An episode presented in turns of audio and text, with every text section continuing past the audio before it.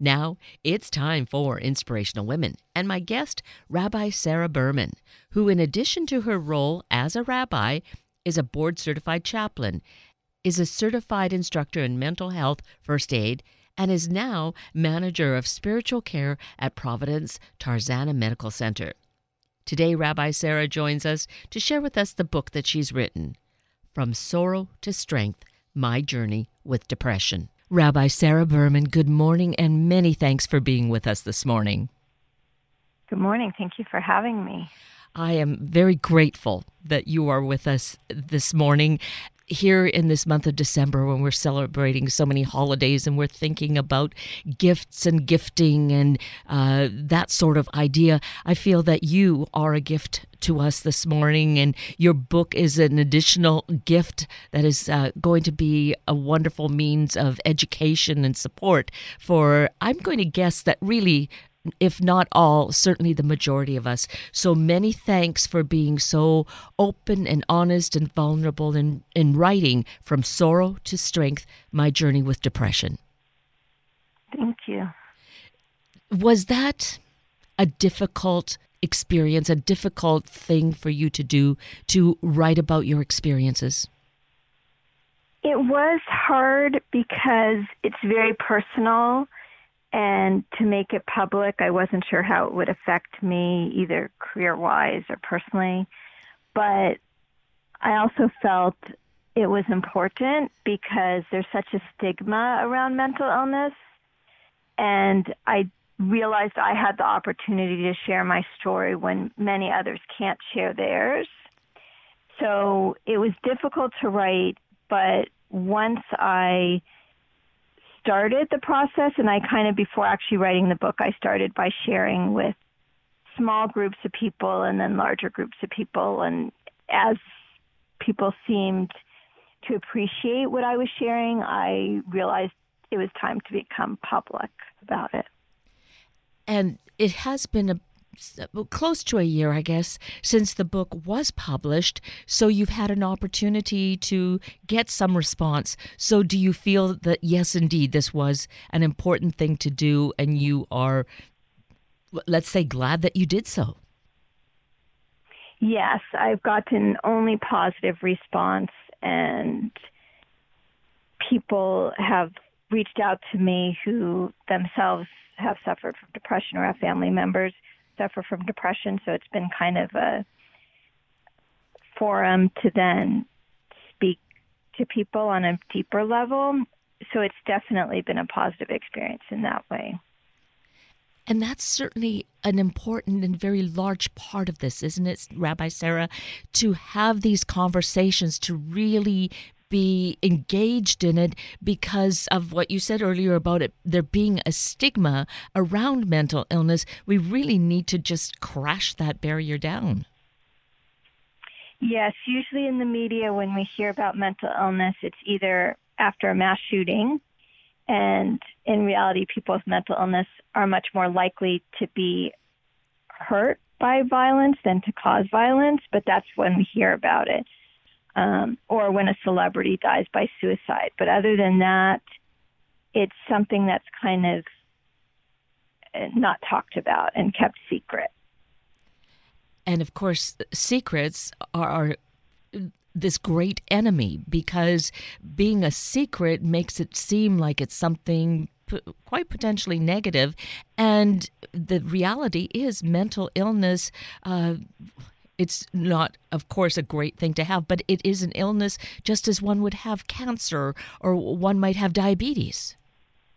Exactly. I appreciate you saying that because that's exactly my focus and goal is for people to realize that and people to get the help they would need when they're struggling with the mental health crisis just as they would if they were struggling with a physical crisis.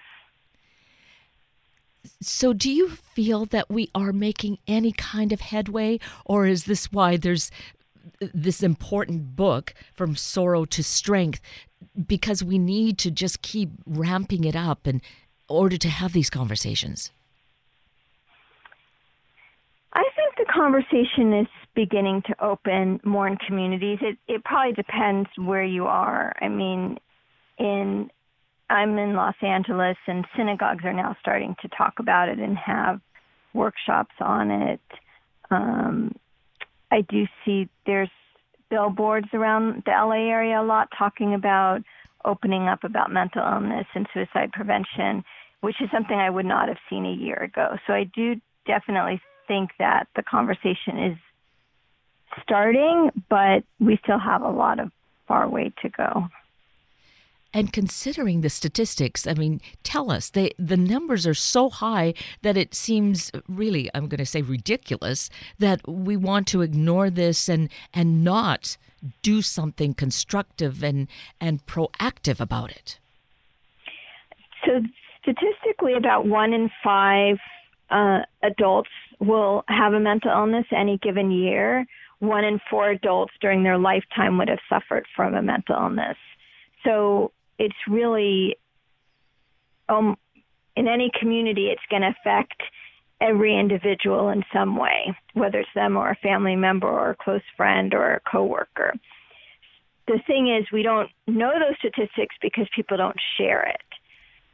And the other statistic is suicide, which 90% of those who die by suicide do have a mental health issue and that's about 123 people per day in the United States who die by suicide. And that number, uh, that is astronomical. There are so many other incidents, you know, we we think of terrorism, for example, and we're we're outraged, and yet we hear this number with suicide. That's that's a type of terrorism, isn't it? Definitely, it's a major crisis in this country. And so if uh, you know we have suicide hotlines and crisis lines and and those do help to a degree don't they? They do. I think that uh, anybody reaching out or giving resources can make a big difference. It doesn't help 100% of the time but it it does significantly help somebody to maybe pause for a minute before they do take their own life. So knowing how to approach somebody, knowing how to ask somebody, um, knowing how to get somebody resources can be really, really beneficial. And what it seems to come down to, there's there are so many negative actions in our society, uh, these kinds of attacks, I, I, think of bullying that seem to instigate some of the action or a, a person, particularly young people. And it's just heart wrenching to think of how young an age some of these people, persons are when they attempt or are successful at suicide. So, really being able to educate and learning to to listen to what's going on is pretty critical, isn't it? Yes, I actually um, am a certified mental health first aid instructor, so that's something that I try to bring to communities, which is a course on how to help somebody in a mental health crisis. And um, having those courses around the country, which they do have, is is really beneficial for communities to to bring in somebody to train people. And so, in your experience, both personally and then working with people, because that is your work as well, um, and and it's beautiful because you share this in your book, from sorrow to strength. People do say that there are certain things that they do need from those around them when they are dealing with dis- depression, which can sometimes lead to suicide, but just even depression on its own, which can be so deeply penetrating.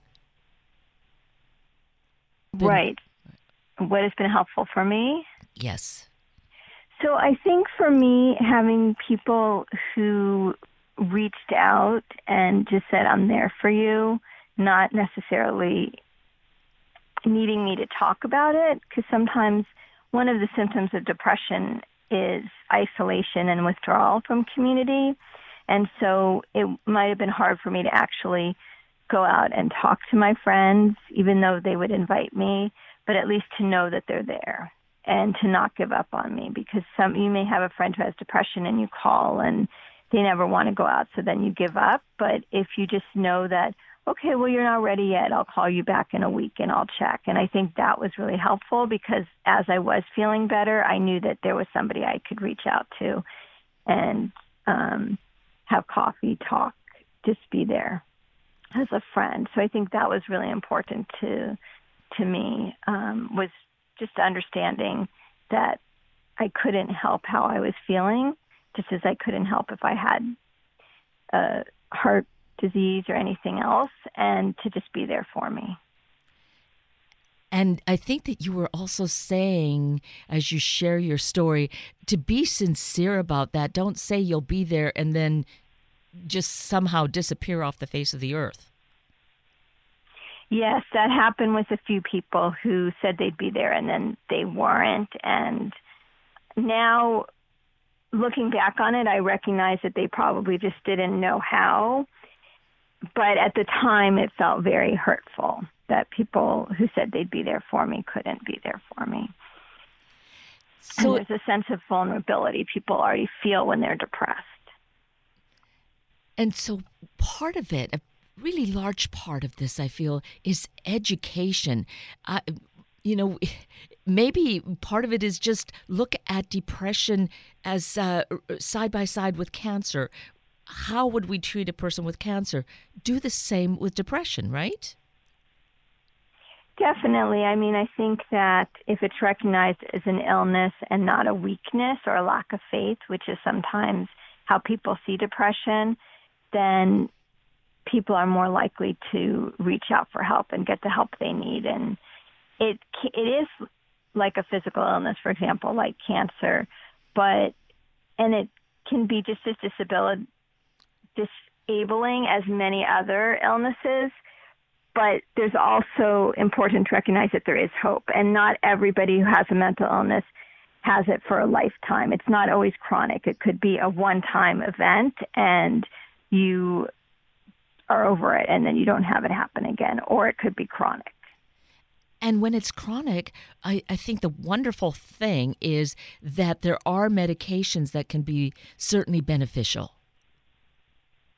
Definitely, and medication has been very helpful for me. Um, and I think, and also with medication, it does change a lot. Your body will change, and so it might work for a couple of years and then not. So it's very important to take the medication, but also be seeing your doctor in case there's new medications that come up or it doesn't seem to be working as well. But medications can help. Um, sometimes people have chronic. So, for example, for me, I have chronic depression, but it's more recurrent. So I'll go into remission and I'll be fine for a long period of time and then it will come back. And I just have to be aware of the signs that it's coming back so I can do something before it gets really bad.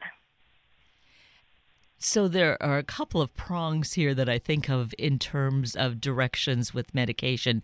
And you mentioned, you know, seeing your doctor regularly. So here's a big issue in our society with our medical system is how we regard mental health, mental illness, and really providing sufficient benefits for it.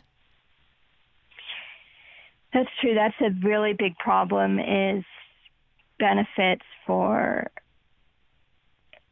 therapists and medication and mental health isn't always it's on a different plan than the other than your regular benefits.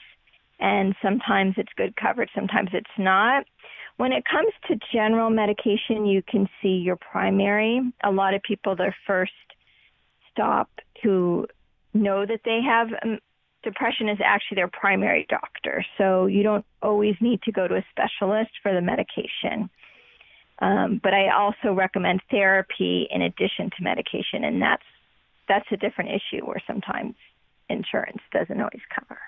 Exactly. And isn't that just really appalling? Yes, it's I mean fortunately there are some services in some communities that people can pay on a sliding scale or they can go to the community hospital, but definitely it seems that it is such a crisis and it does lead to a lot of loss of work and loss of wages and loss of productivity, and yet it's not treated the same way as other illnesses. And I think cancer is one of those to really be a reflection of that. Is we wouldn't say to someone dealing with some form of cancer, "Well, sorry, you know, you've used up all the visits you've had. Uh, you have to wait till next year when you know the new plan kicks in again." We wouldn't do that.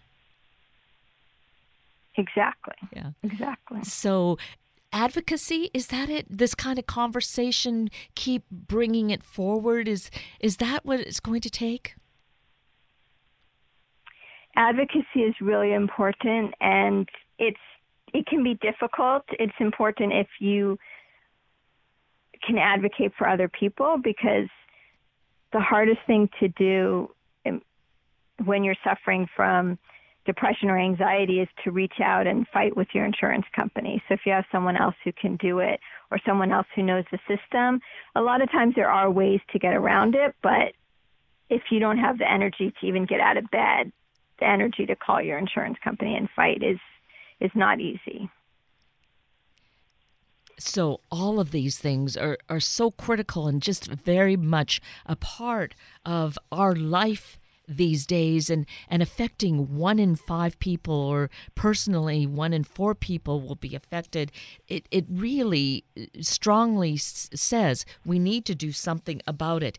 And that's why this book that you've opened up your heart and your soul to us, Rabbi Sara, from sorrow to strength, my journey with depression, is so critically important um, besides bringing forward what it's like and helping us, I think, to have an understanding and hopefully empathy, I, I just love the way that you've actually pr- brought forward the story. It's not just, you know, here's my story, but putting it in the context of first the Jewish calendar and then the Torah tidbits. I I really appreciated that. Um, it just gave it a, a different dimension. Uh, so thank you for doing it in this format. Thank you. I when I was wanting to write a book and thinking of the structure, most of the books that I had researched on depression within Judaism was more about how to overcome depression. And for me, overcoming depression wasn't always an option. It was more how do I live with depression? How do I have a fulfilling life despite the fact that I have depression? And so that was my goal. And then doing it through the lens of the Jewish calendar and the Torah just kind of helped me focus a different perspective that hasn't been done before. And the thing is, um, we may feel, okay, I'm not Jewish, so it's not relevant. No, not so, because certainly uh, looking at the Jewish calendar, I find that the stories you share, any of us can really relate to. We're familiar with so many of those stories. And in the Torah tidbits, I just really appreciated learning something more and having an understanding uh, of, of the culture and the history uh, that exists within Judaism. And the second part, the Torah tidbits, I think for anybody who is familiar with the Bible from whatever perspective, it it can be helpful and an interesting perspective. And then for those, I mean, a lot of Jewish people aren't familiar with the Bible, and non-religious people, like you said, it's just looking at the stories through a different lens. Yes. So in that sense, it it was uh, just so illuminating, and then just really understanding what your journey was you know you're being so clear about how this then reflected in your life uh, that whole thing i i for me for sure it built an empathy and an understanding because within my own family uh, my steps stepson and a, who is an adult a young adult uh, deals with this and I would I could have compassion and then I'd fall out of it. It's like, okay, this has gone on long enough. It helped me to just come back down and and really see this through that this different lens. I think even for someone with depression or family member with depression, until you actually read the words of the journal, it's very difficult to believe. I myself, as I was writing my book, I was actually in a very good place and I was going through my journals and I thought to myself, was I really this bad? Because when you're in a better place, you forget how bad you've been. So normally, naturally, for somebody who's never been there, it would seem like the person's just exaggerating or the person, why don't they just get up and get out of bed? So unless you, that's why I like to put the journal entries in is because it really shows the deepness and how much it encompasses your whole life. And, and, yes, that that was so helpful because you had even said, you know, there are these gaps. Those gaps are where you're just in in such a distant place. It's not even possible to write anything. Wasn't that the case? Yes. Yes. So it is so illuminating, and I feel that all of us uh, can so benefit from it. Not just even benefiting, I think it's important reading for understanding so that we can do the things. One, be that support, be that friend, but also then secondarily be that advocate because we have a greater understanding. Yes, I think um, I think that the book is really helpful for anybody. I do want to just say I've given it to some of my friends to read who have been in the midst of depression and they couldn't get through it. So I do caution people who themselves are struggling to just read it uh, very, very slowly. And if you need to put it away for a little bit, that's fine too, because it does explain how depression feels. And if you're feeling that at the time, that can just be a trigger. Oh, that's again such useful information so you know if we think oh i know someone i'll get them this book tell them they should read it that that's not being uh, very supportive i mean it could be but if you give it to them and say i know you're going through this read it. It it could be helpful to say read it when you feel ready, or maybe just glance at it. But yeah, just know that it it can be difficult to read for somebody who's actually in the midst of depression. But as they're feeling better, it's something they can read, or really for family members to read so that they can understand it.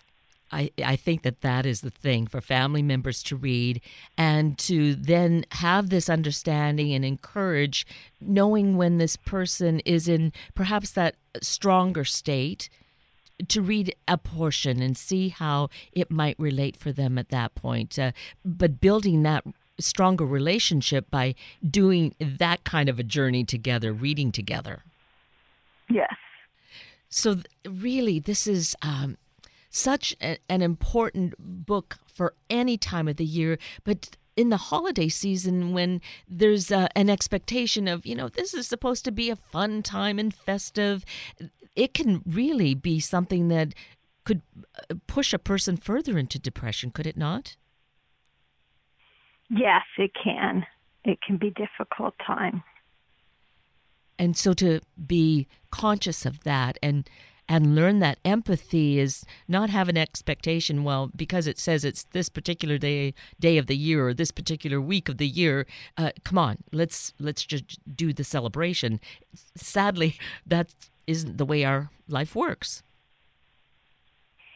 Yeah i mean it's it's really difficult and sometimes creating a balance of wanting to be with a family celebration and withdrawing and wanting to be with yourself. And sometimes you do have to make that compromise and try to be with the family and try to enjoy as much as you can and then do a compromise and say, you know what, I need a space. But family doesn't always understand if you just say, nope, I can't do it at all.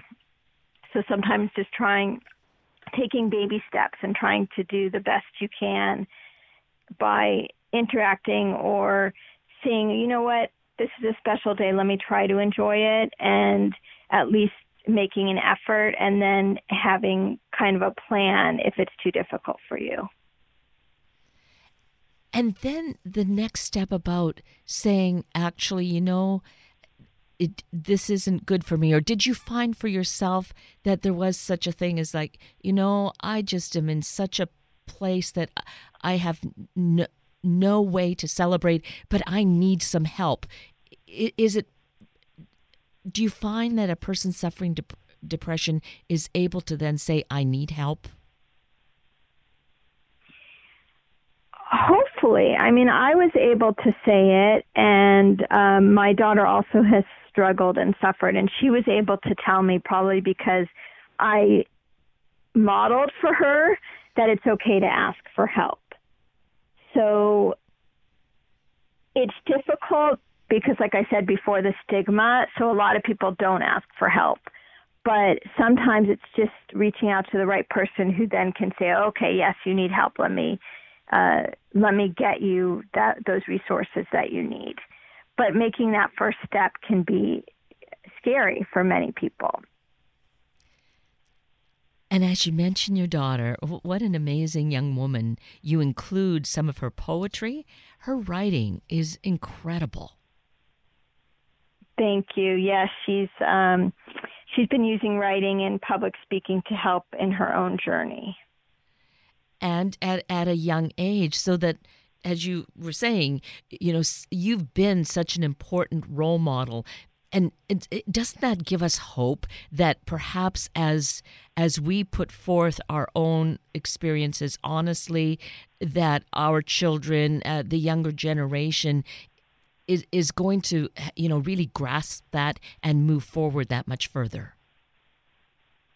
That's my hope. That's my goal is that people will realize that it's okay to ask for help. There's nothing to be ashamed of. And that there are people out there who can help you through this.